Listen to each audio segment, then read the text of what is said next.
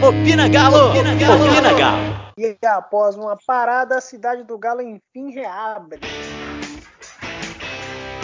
Fala meu povo, o Opina tá de volta depois de um tempinho afastado, né? A gente voltou na quarentena, parou, agora com o Atlético resolveu iniciar os treinamentos, estamos de volta também. E hoje a Malu tá aqui comigo, né Malu? Yes, diretamente de Santa Catarina. Exatamente, é terra boa. E o nosso glorioso Felipe também, né? Como é que tá as coisas aí, meu filho? Tudo bem, estamos de volta, né? O Galo de volta. Tem, enfim, falar de bola rolando, né? Pelo menos treinamento, mas é bola rolando. Agora temos pauta, pelo menos, né?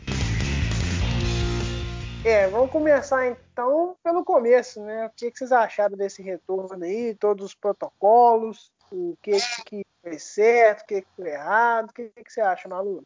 Então, né, eu sou meio contra a, os incentivos da aglomeração durante uma quarentena, durante uma pandemia, né, na verdade, a quarentena que nunca aconteceu no Brasil, principalmente vindo de um, um clube que influencia muito, né? o Atlético volta e aí o América caça jeito de voltar e o rival caça jeito de voltar e o Flamengo fura a quarentena é, contra o, a determinação lá do prefeito para poder voltar e no sul o Grêmio e o Inter já estão treinando é, e aí acaba virando uma corrente que atinge o Brasil inteiro e daqui a pouco tá todo mundo treinando de novo. É, não estou falando que o Galo foi o pioneiro a voltar a treinar, aqui no sul as coisas aconteceram muito mais rápido, mas eu acho que isso acaba gerando um ciclo. A pessoa que ela vê o, o, o treinamento acontecendo, fala assim: ah lá, eles estão jogando, por que, que eu não posso fazer uma resenha? Ah lá, eles estão jogando, por que, que eu não posso é, sair de casa sem máscara? É, coisas assim, sabe? Então eu acho que é, é prejudicial por causa disso. Por outro lado, eles são atletas, eles são pagos, tem, tem o risco, tem, mas é, tem que exercer a profissão deles, é, eles são ativos do clube, enquanto eles estão parados, o clube está literalmente perdendo dinheiro. Então, eu fico meio dividida aí nessa questão. É, e até entrando um pouco nesse assunto já, né, Malu? A gente, você citou o exemplo do Flamengo, os times de São Paulo também já cogitaram, agora parece que até fizeram uma reunião já descartando totalmente a possibilidade de voltar, né? E aí, Felipe, eu queria falar com você. Você acha que pela situação do estado de Minas Gerais, e apesar de que os números estão evoluindo cada dia mais, né? Aparentemente é um estado que está com a pandemia controlada. Isso ajuda, obviamente, mas o que, que, você tem a dizer sobre isso, cara? Eu acho que assim, é, cada clube, né, em, em cada estado, cada cidade, cada situação tem que ser avaliada. Né? Então, acho que Belo Horizonte é diferente do Rio, que é diferente de São Paulo, que é diferente de Porto Alegre e outros estados. Então, a situação de Minas é um, em tese é um pouco mais tranquila do que o Rio e São Paulo. Então, acho que do jeito que o Atlético fez, fez com todos os protocolos, conseguiu tudo certinho, tudo à risca, né, com todas as avaliações, testou todo, todos os funcionários primeiro, depois voltar. Eu acho que assim dá para caminhar. Né? Vamos ver até onde vai, até quando vai, né? Se, se a gente não quer isso, mas se aparecer algum caso suspeito, não sei se o Atlético vai encerrar os treinamentos ou vai continuar, não sei como é que vai fazer. Mas hoje é uma situação aparentemente controlada, então o Atlético vai seguir e está seguindo bem os treinamentos, né? É diferente da situação do Rio de Janeiro, do Flamengo. É ridículo o que o Flamengo fez. Mesmo sem autorização para treinar, tá lá treinando praticamente escondido, né? Então é, é complicado, mas o Atlético é, eu, na minha opinião, achei que tudo bem, foi tudo correto, foi tudo explicado, é, a maneira que está sendo feita são a maneira que é recomendada, mantendo distanciamento, né, a higienização dos, dos equipamentos né, que é usado, as bolas, chuteiras, os jogadores indo uniformizados de casa, então acho que é importante. Né? E uma parte também aí é os jogadores ter consciência, né? Porque a gente teve maus exemplos aí, né? Durante a parada. Jogadores é, em peladas, é, furando um pouco ali o isolamento social, então complicado. Acho que o clube está fazendo tudo certo e o, acho que os jogadores têm que seguir nessa linha também. Tocou num ponto legal que é essa questão dos jogadores não terem muito esse senso de responsabilidade, né? A gente vai falar disso daqui a pouco, até um bom assunto para debater. Mas essa semana a gente teve a declaração do Romeu Zema, né, o governador de Minas Gerais, dando uma, dando uma afirmação de que até o final do ano todos os eventos, incluindo os esportivos, estariam parados. Não haveria futebol em Minas Gerais. Eu, particularmente, achei uma declaração prematura.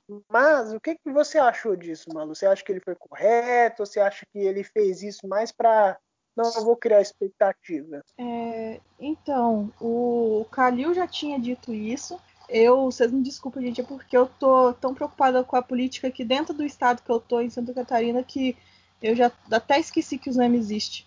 Mas o Calil já tinha falado isso, né, da questão do futebol com o público. O Zema foi um pouquinho mais extremista, né, falou de, de futebol no geral. É, aqui existia um, um acordo eu falo aqui para a gente poder comparar tipo, como que os outros estados estão lidando com isso. Aqui tinha uma conversa que ia voltar tudo no dia 18 de maio. Os times estavam querendo voltar ao Campeonato Catarinense a, a, semana passada. E. Semana passada não, né? Essa semana, segunda-feira. E tem um pedido rolando aí em algum lugar aqui do, das politicagens para começar a rodar o campeonato de novo em junho, já em junho. É, não sei como é que está rodando isso, não sei se vai voltar mesmo, mas cada estado está tratando isso de uma maneira bem diferente. O que eu acho é que é, os times estão sofrendo muito sem o futebol. É, e com isso, a gente já teve várias demissões, demissões de, de pessoas é, do setor administrativo mesmo, que não eram jogadores, é, tiveram demissões de jogadores é, o, futebol masculino, os que a gente tem mais contato, né, que são os times principalmente da Série A e Série B, não tiveram tantas demissões assim, mas quando a gente pega outros times, é, os que disputam só estadual, por exemplo, os que iam disputar a Série D, a gente já teve algumas desistências. É, o, o, do futebol feminino, praticamente todos os times da Série A1 e alguns times da Série A2 dispensaram atletas, o Atlético inclusive. É, então tá difícil para todo mundo, desde o mais rico dos times até o mais pobre dos times, tá todo mundo ferrado com essa pausa do futebol. E a gente sabe que muitos contavam com a bilheteria. A gente tem, por exemplo, o Corinthians, que conta com o dinheiro da bilheteria para poder pagar o próprio estádio, o Palmeiras, o Grêmio também nessa situação. Tem outros times que contavam com o dinheiro da bilheteria para poder permanecer com a estruturação, né? O Flamengo, por exemplo, que fez um, um time enorme com jogadores caríssimos, é, contava com o dinheiro do Maracanã, que, que arrecadava no Maracanã, que era um bom dinheiro para poder fazer o pagamento né, das folhas. Então, os times já estão sofrendo muito com esses dias de pausa. E eu acredito que, por causa disso, para tentar evitar que mais times acabem é, e eu tô falando de acabar, tipo, mesmo deixar de existir, porque não vai ter dinheiro para continuar. A CBF não consegue bancar todo mundo por tanto tempo assim. É, a Globo não vai pagar, já disse que não vai pagar para os times. É, então eu acredito que vai voltar meio que na força. Vai ser, eles vão chegar num ponto, um dia que vai falar assim, cara, se não voltar, os times da série B e série A vão começar a acabar porque eu acho que enquanto tá acabando só os da série D, os dos estaduais, o pessoal não tá ligando muito ainda não. A hora que começar a, a acabar uns times mais famosinhos, assim, para não, não, dizer palavras em, em, grandes, pequenos, aí o pessoal vai começar a alarmar mais.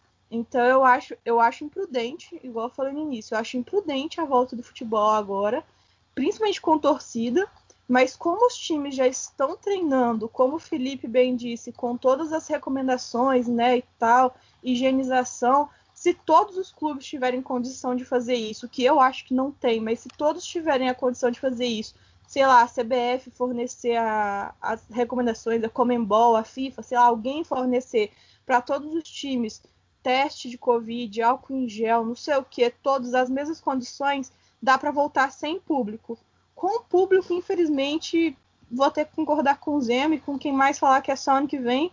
E se pá ano que vem, porque a gente ainda tem um longo caminho aí de, de busca e, e teste de Covid até achar uma vacina. Eu acredito que a gente não vai ter mais aglomerações. É, é um bom posicionamento. Vale destacar assim, fazendo um, um, vamos dizer assim, um mal comparativo, né, nós tivemos o retorno da Bundesliga, né, a Liga de Futebol da Alemanha. Está sendo discutido o retorno da Premier League. É, a Espanha, eu não, não, não vi como é que ficou o fechamento da Espanha, mas estavam cogitando acabar o campeonato, agora já não, já não, já não se sabe mais. Eu realmente esqueci. Mas é, você destacou muitas vezes a questão da bilheteria. E voltando ao aspecto de comparar, essas ligas têm um aporte financeiro da TV muito grande. O que o nosso futebol aqui tem também, mas ele tem uma dependência muito grande por conta dos constantes déficits, do constante da constante falta de planejamento financeiro dos clubes mesmo, né? E a bilheteria é o outro grande aporte financeiro que os clubes têm.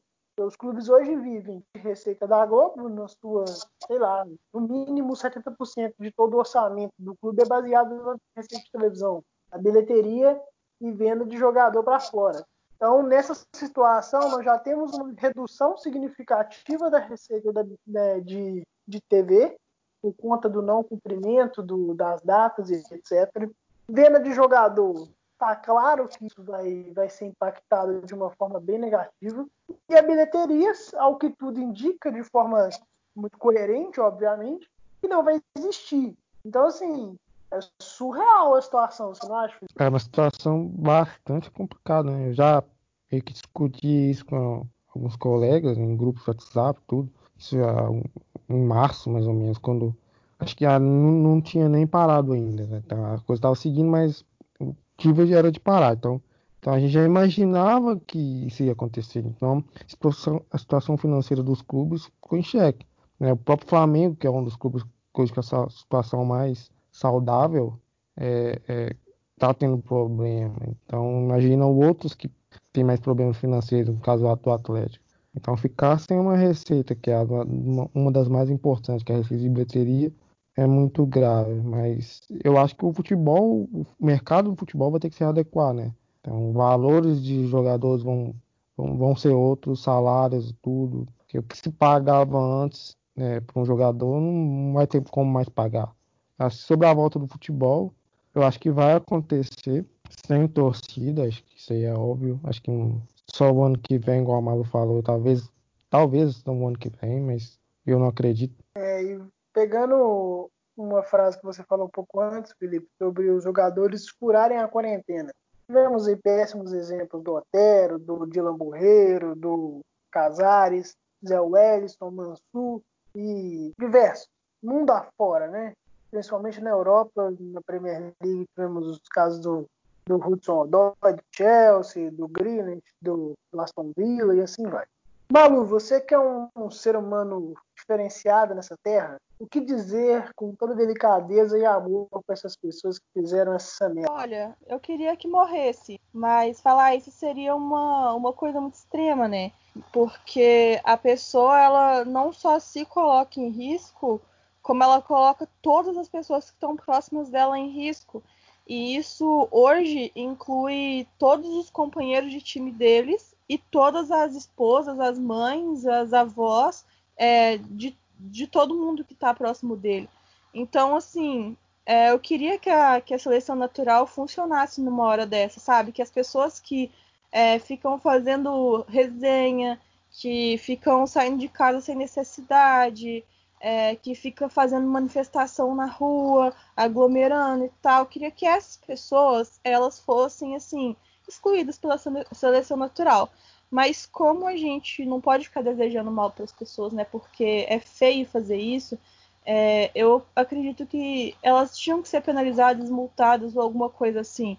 É, quando, quando aconteceu o episódio com o Casares e o Otero, eu não sei se foi o mesmo episódio de Dylan, é, ele, eles falaram assim: ah, mas o Atlético não pode fazer nada porque eles não estavam de era a época de férias deles, umas co uma coisa assim. Cara, e daí? Sabe? Só porque você tá de férias, você vai sair metendo louco, vai sair desrespeitando tudo. Se eles, se acontecesse alguma coisa com eles, eu tenho certeza que ia cair na conta do Atlético, sabe? Se o jogador do Atlético pegasse é, coronavírus, não ia sair Otero pega coronavírus, Casares pega coronavírus, sai jogador do Atlético Mineiro pega coronavírus. E isso pra gente, como bem dito pelo nosso digníssimo presidente Sérgio Sete Câmara, isso é a nossa imagem, né? Que tá aí para fora.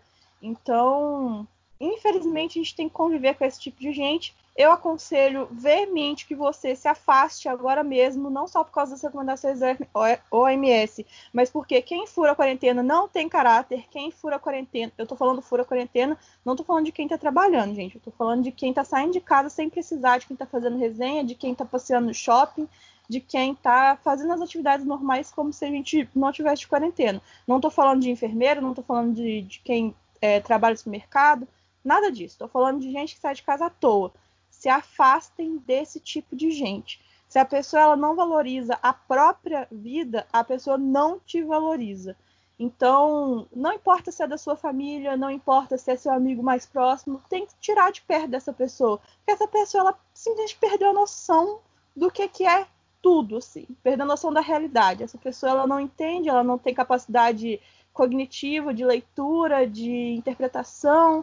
Tá falando, tá morrendo mais de mil pessoas por dia no Brasil ainda e a pessoa quer fazer resenha, deixa que ela morre sozinha. Você fica em casa, pelo amor de Deus, tranca as portas e não deixa a pessoa entrar de novo. Por favor, gente, não deixa é, idoso, criança, pessoas com problemas respiratórios, é, problema de coração, não deixa essas pessoas perto de gente que está furando quarentena. Porque o abençoado lá não vai morrer porque o sangue é ruim, mas a outra pessoa pode pegar por, por contágio. Ô, Felipe, a gente tá sabendo que tem uma vaguinha no Ministério da Saúde, vaga. Ô, maluco, só mandar currículo lá. Não é? Vitinho do SUS é o meu candidato perfeito. é, falando do. Citamos alguns jogadores, e a maioria deles. Eu, eu ia falar o Dedé, cara. É. o tal Dodói de ministro da Saúde. E os sujeitos que foram dispensados do Clube Atlético Mineiro, hein, meu filho? Nossa, graças a Deus, né? É, saíram quem não, não ia ter vaga né, no time do São Paulo, né? Graças a Deus temos um técnico que enxerga é, qualidade nos jogadores, né? Assim, mas que, que jogadores ruins que o Atlético trouxe, né? Que negócios ruins, né? É, Lucas Hernandes, é, Ramon Nossa, Ra... Oi? E demora do cacete para dispensar jogador ruim. Nossa senhora, foi uma barca aí que eu vou te contar, viu? É, mas graças a Deus, né, que saíram. É, tomara que o Atlético consiga pelo menos é, é, haver um pouco do prejuízo com esses jogadores, né? Mas eu duvido. É, o Ramon Martins eu vi que o Guarani queria ele de volta. O, o Zé Wellison, o Fortaleza do Ceni queria, né? Você falou que o, o Fortaleza do Senna queria. Ao que parece, o Fortaleza, por meio do, da sua diretoria e tal, sondou a situação do jogador, né? Aí perguntaram pro Rogério Senna. Adivinha a resposta do Rogério Senna? Eu quero isso não. Obrigado. É, porque o Senna é amante do bom futebol, assim como o São Paulo.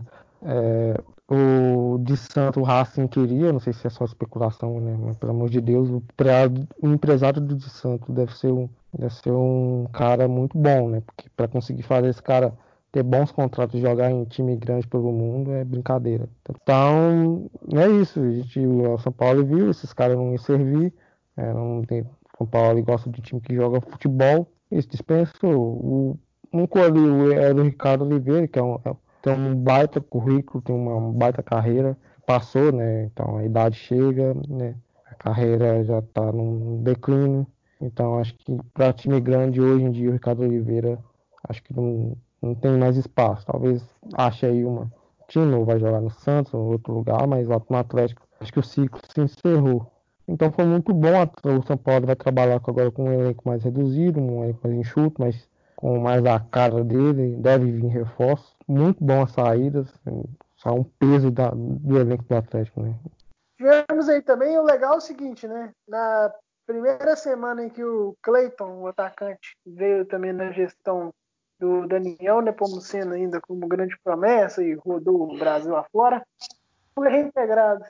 Na volta, dispensado de novo, porque esse aí, coitado, nunca vingou, né? Aí o seguinte, nós temos Diego Tardelli e Bruno Silva. Bruno Silva teve até um vídeo postado no Twitter dele fazendo um belo gol e tudo. É o nosso homem gol agora, Malu? Cara, eu, eu sou suspeita para falar porque eu sempre vou acreditar num jogador da nossa base mais do que num cara de fora. Primeiro porque eu sou mão de vaca e o que tá na base é de graça, entre aspas, né, de graça. E o de fora tem que pagar para ele vir, né, além dos salários. Então, o Bruno Silva é um menino que eu acredito muito. Eu fiquei muito triste quando ele, ele teve a lesão, porque eu acredito muito fortemente que ele ia pegar a vaga de titular do time se já não tivesse pegado, né? Porque ele fez, ele teve uma pequena sequência de, de jogos. Eu não lembro se ele foi titular ou se ele entrou em um, jogou bastante tempo, no outro ele foi titular.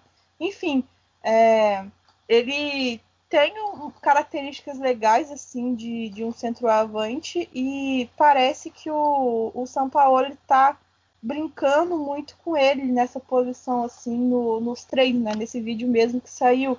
É, eu acredito que ele vai ser um bom jogador, sim, e é um cara para não para poder disputar a posição com o Tardelli, mas para fazer um pivôzão na área mesmo. Às vezes o, o centroavante ele não precisa nem ser aquele cara tipo nossa, um gol por jogo, é, bate todos os pênaltis, 100% de aproveitamento. Às vezes nem precisa ser disso. Às vezes só tem um cara forte, grande, para poder escorar, é, fazer um pivô, passar uma bola, sabe? É, ter uma referência dentro da área já é uma, uma característica legal assim para trabalhar. É, acredito, eu não, eu acho que o, o, eu acho que eles vão atrás de um centroavante ainda, porque Há quem considere Tardelli centroavante, há quem considere ele ponta. Enfim, a gente tem aí um, mais ou menos o Tardelli, tem o Bruno Silva, que é muito novo ainda, e com essa questão do, do deslocamento do Tardelli em duas posições, eu acredito que ele assuma a ponta do Galo, porque nossos pontos dá até calafrio. É, a gente precisa de um, de um centroavante mesmo, sendo o Bruno Silva um reserva ou alguém e o Bruno de reserva. Mas a gente está bem encaminhado, dá para jogar com ele. É um cara que eu confiaria em deixar, em fazer mais testes, sabe? Não é um cara que você olha e fala assim, Ih, precisa ser emprestado. É, falando em emprestar, nós temos a confirmação essa semana do segundo empresário de Juan Casares, não renova. A questão é o seguinte, Felipe, é... demorou demais essa resolução, você não acha, não? É uma história meio louca, né, do Casares esse último ano de contrato, né? Porque ia ser vendido, é, não, não foi, o valor foi baixo, acho que ela preferiu deixar. Agora ficou meio que aquela é, expectativa de, ah, vai, vai, vai, renovar, mas agora parece que a coisa não, não andou. O Sete Cama meio que chutou o balde essa semana, né? Meio que deu uma criticada no casado, chutou o balde, então aí já foi a confirmação que ele não vai renovar mesmo. É uma pena, porque é um bom jogador, apesar de, ser casado no Atlético ou, ou ame ou odeie, né? Não tem meio termo. Tem a galera que ama o Casares, tem a galera que odeia o Casares. Então, não tem meio termo aí. É uma pena, um bom jogador. Acho que nesses últimos tempos estava entregando bons números. Acho que em campo ele, ele era um cara que era importante. Ele, eu sempre falava, é, a peça ofensiva mais importante, a melhor que a gente teve. É, não quer dizer que é espetacular, não quer dizer que o Atlético vai ganhar tudo com o Casares, mas não, do que a gente tinha, ele era um dos melhores. Eu acho muito difícil o Atlético conseguir trazer um jogador da qualidade dele para repor. A questão extra-campo também pesa bastante, é um jogador que teve muito atos de indisciplina, de atrasar em treino, de se atrasar em voltar de viagem, né? né quando chegou também teve aquela toda polêmica com o Agui, né? Que é coisa mal explicada. Aí vida que segue, né? Eu sou daqueles que, tipo assim, eu defendo o jogador quando o cara tá vestindo a camisa do Atlético. Se o cara for bom, eu defendo mais ainda. Né? Eu sempre tento entender talvez o lado do jogador, tento entender um contexto de jogo, de de, de tudo, né, de time, de momento, né, para inserir um jogador, para falar de um jogador. Então acho que o Casares, sempre quando eu defendi o Casares foi nisso, mas agora né, não vai ficar, não vai vestir mais a camisa do Atlético, vida que segue, ele segue a vida dele, o Atlético segue a vida e a gente vai ficar aí, né? Jogadores passam, o Atlético Mineiro fica, né? Sem muito. Tem uma frase legal que diz que para você construir um legado demora anos mas para você destruir ele, você só precisa de 5 minutos. E o Casares usou esses 5 minutos com uma frequência absurda, né, cara? Então, assim, é complicado. Porque eu, eu compartilho a sua opinião, Felipe. Eu, você sabe muito bem disso. Eu sempre defendi ele pelo, pela sua qualidade, pela tudo que ele entrega tecnicamente. Mas o cara não facilita a vida de ninguém, né? Gosta de, um, de se comprometer muito facilmente. Sei que Malu sentirá saudades de Casares. Né? Vou, vou sentir porque tirando, tar, tirando Tardelli, ó, tô Tardelli na cabeça. É, tirando o Ronaldinho Gaúcho, da, dessa época mais recente, né, que foi o que eu vi, que eu não vou falar lá da década de 80, que eu nem era nascida, mas o Casares foi o melhor meio de campo que a gente teve, o melhor meio atacante, né, meio armador que a gente teve nesse, nessa década que a gente pode colocar aí, é, tirando o Gaúcho, né, que ele nem entra na disputa porque, né, do planeta. Mas, é, cara, o Dato e o Guilherme, eles foram dois caras extremamente importantes para nossa história. Teve até uma discussão no Twitter sobre quem foi mais importante. Inclusive, acho o Guilherme. Mas são caras que, tipo, a gente vê habilidade neles, mas o Casares é mais habilidoso ainda. O, a gente tem que lembrar que o Dato e o Guilherme, eles jogaram num time que tinham jogadores muito melhores, que tinham condições muito melhores, é uma organização muito melhor, um treinador só por temporada, é, no máximo, né? Depois que o Cuca saiu, o Leveiro assumiu. É, então, a condição do Atlético, o Atlético campeão, é, pegou uma sequência vice-brasileiro, campeão da Libertadores, poder chegar em 2014, campeão da Copa do Brasil em 2015, a gente ainda estava colhendo fruto desse time. É, é, muito difícil você comparar com uma gestão Nepomuceno Sete Câmara, que final de Nepomuceno, né, que a gente ganhou uma Copa Disney e Mineiro, dois Mineiros. É, então, e, e, fora que o Casares pegou quanto tempo que o Casares está jogando com Ricardo Oliveira e, e de Santo. Então é uma coisa que não dá para comparar, sabe? É o cara que sozinho ele tinha que armar jogada, sozinho ele tinha que correr na ponta, sozinho ele tinha que cruzar para a pessoa, ele mesmo tipo, tinha lançar a bola de todos os setores do campo, porque ele é o único cara que sabia lançar a bola. Ele era o cara que tinha que bater escanteio, porque ninguém consegue bater escanteio naquele time. Era o cara que tinha que bater pênalti quando não tinha o Fábio Santos, ou às vezes quando tinha também. É, então, era tudo nas costas dele. É claro que o comportamento dele, cara, se você quer ir pra balada, Jô ia, Ronaldinho ia, vai pra balada. Na hora que você tá no campo, faz valer a sua ida pra balada, sabe? E já tem declaração de muitos treinadores aí, o Levir também falou esses dias, não deve ter 15, 20 dias, que é um, que o Casares chegava nos treinos bêbado, virado de noitada e essas coisas assim. E isso, cara, é um comportamento que influencia os jogadores mais novos. E eu nem tô falando mais novos, tipo, da base, eu tô falando mais novos, tipo, de campo mesmo. É, imagina você ver um cara se matando de treinar lá é, para conseguir uma vaga no time. Às vezes o cara é um reserva e ele tá, tá buscando, né, ser titular e tal. É, e aí você vê um cara que é titular de graça, sim, e caga pro time e tal, só porque ele tem o melhor índice de passe do time, ele tem habilidade. Então eu, eu sim vou sentir falta do Casares, porque eu acho ele um baita jogador, mas apesar disso eu acho ele um péssimo exemplo. Então é aquele negócio, se ele ficasse bom, se ele vai embora, vai com Deus. Eu tenho motivo para gostar dele, tenho motivo para não gostar dele. Se ele sair, eu vou achar que é uma decisão certa. O São Paulo, ele não tem característica de jogar com camisa 10 é, igual a gente teve nos últimos, sei lá, não, consigo nem contar, nos últimos 15 treinadores é, que o Atlético teve nos últimos três meses. Então, eu fico tranquila porque eu confio no trabalho do São Paulo sem o Casares. Se fosse do Danel, eu ia falar, desiste do Atlético, porque nós já vimos o que, é que um time sem Casares consegue fazer, nada. É isso aí, Malu. É, mudando totalmente de assunto, vamos caminhando aqui para falar sobre as dívidas quitadas de Sérgio Sete. Essa semana saiu, ele publicou no seu Twitter mais uma vez que a dívida do Otero foi paga. E ao mesmo tempo, diante sobre o Caracas, né, que era o mecanismo de solidariedade da FIFA. O Atlético devia quase 800 mil reais ou dólares, agora não, mas era 800 mil alguma coisa ao Caracas. E é, também ele confirmou o pagamento, a devolução do empréstimo para o Rubens Menin, é, o valor referente ao, ao pagamento da dívida para a Udinese sobre o Michael Suel.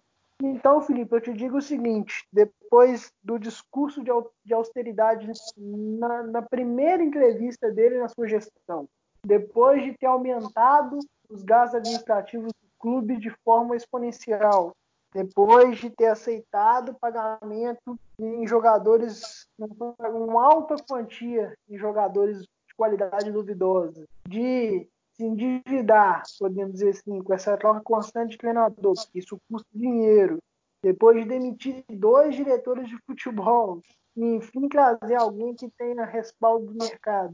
O Sete Câmara, no final da sua gestão, conseguiu fazer valer o que ele falou no primeiro dia como presidente do Clube Atlético Mineiro? Olha, tem que ir em partes aí, a gente tem. Tá, estamos chegando ao terceiro ano de mandato, a gente tem que avaliar ano a ano, né, e seguir um, aí um roteiro aí para avaliar o sete câmeras, né, que é, é, meio altos e baixos aí. Eu acho que ele tá, tá limpando as cagadas de outras administrações, né, desde o Calil, desde o Nepomuceno, eu chamo de cagada porque eu acho que você quando compra um jogador, acho que você tem que pagar, é, essa coisa de deixar para outras administrações pagar e deixar o negócio rolar na FIFA, eu acho feio.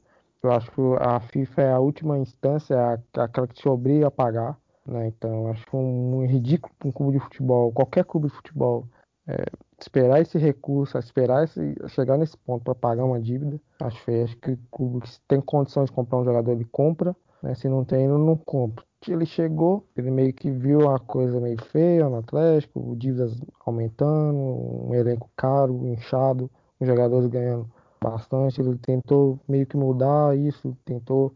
É, o discurso dele era não vamos apertar um pouco o cinto, o Atlético está indo num caminho é, que não pode, então vamos ter ali um, um ano de austeridade. Mas só que paralelo a isso, ele botou o futebol na mão de um incompetente. E se você botar o futebol na mão de um incompetente, vai te gerar gastos. Né? Porque um incompetente ele vai contratar um jogador ruim que vai te gerar despesa. E ele, meio que ali sem entender muito de futebol, meio que dando pitaco e comandando, meio que metendo os pés pelas mãos. No segundo ano, parecia que ele talvez ia botar o futebol na mão de alguém que conhecesse, mas o Rui Costa não foi uma, uma, uma boa surpresa. O, o cara fez o, o que o Alexandre Galo fez praticamente, né? Não tem muita diferença.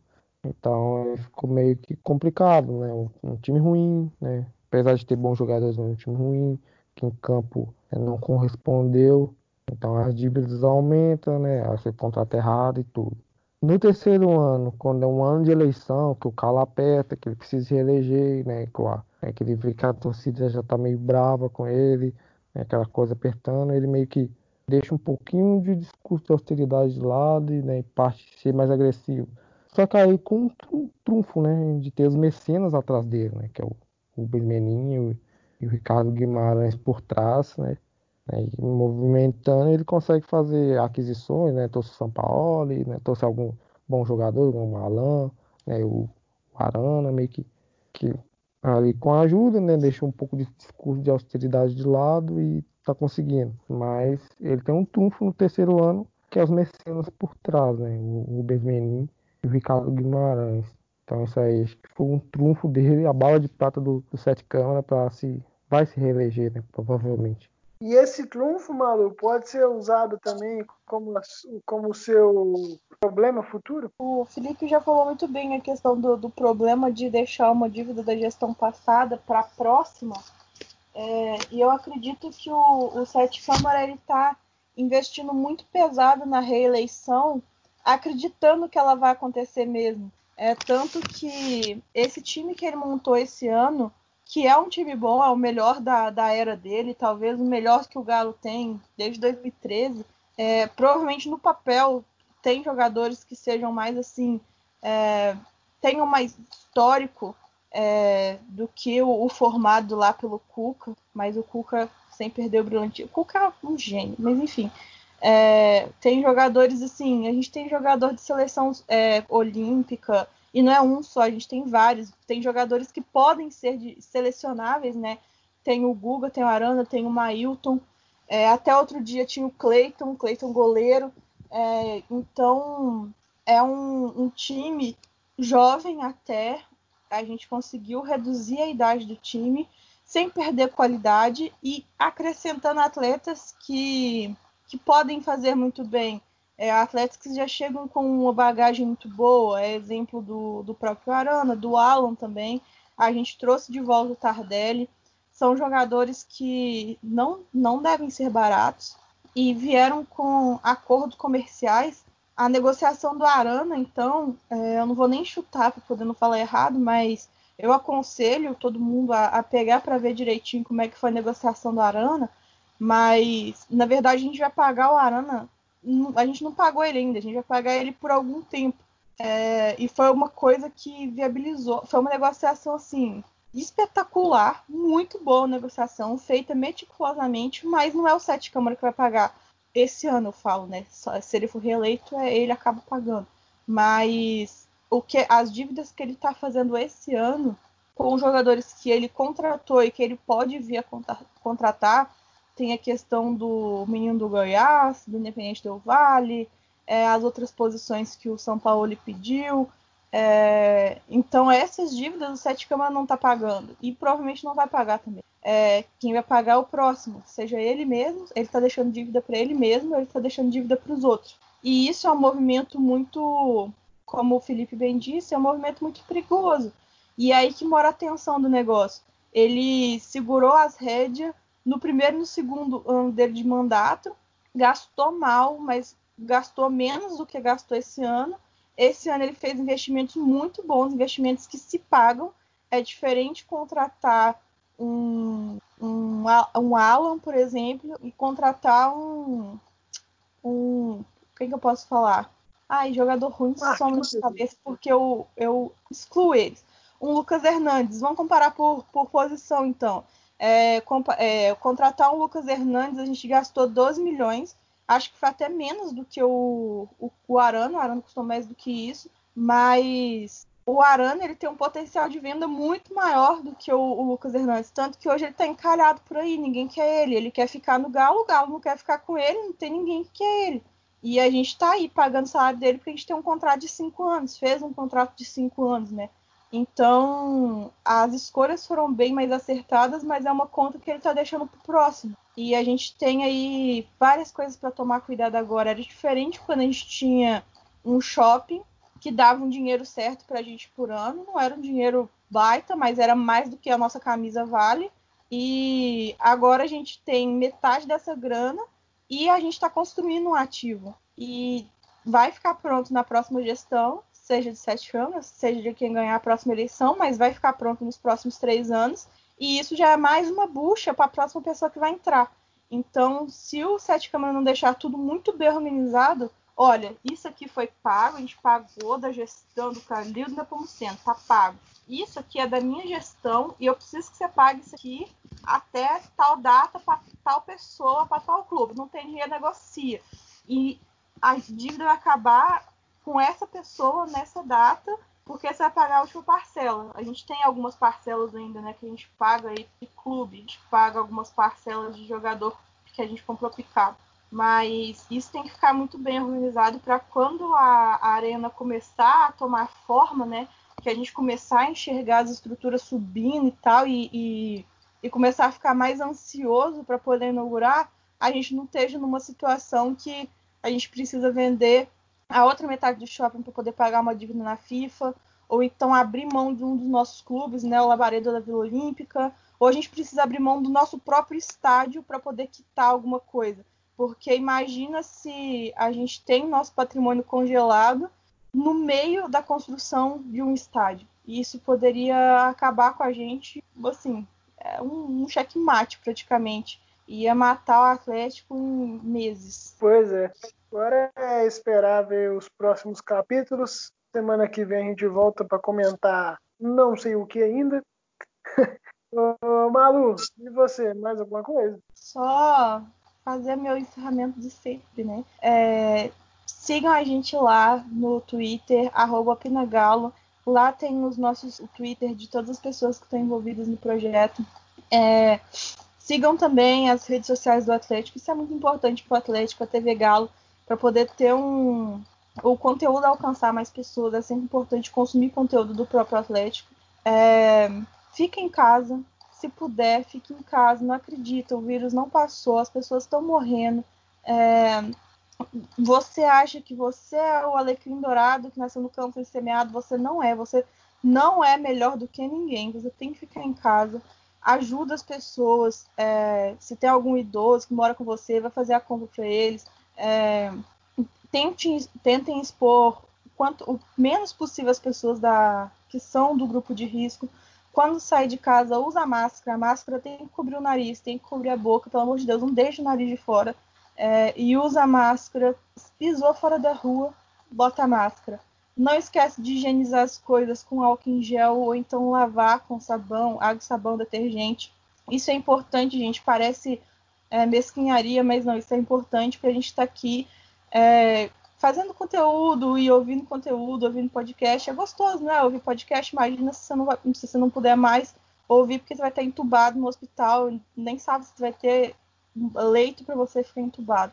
Então, pelo amor de Deus, toma as recomendações necessárias de saúde, porque a gente tem que ver esse estágio do Galo em pé. Eu tenho certeza que você quer ir na inauguração da MRV. A gente só vai na inauguração da MRV se a gente estiver vivo.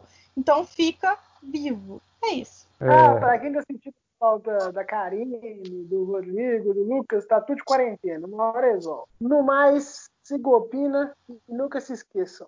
Aqui é Galo, porra! Opina Galo! Opina Galo!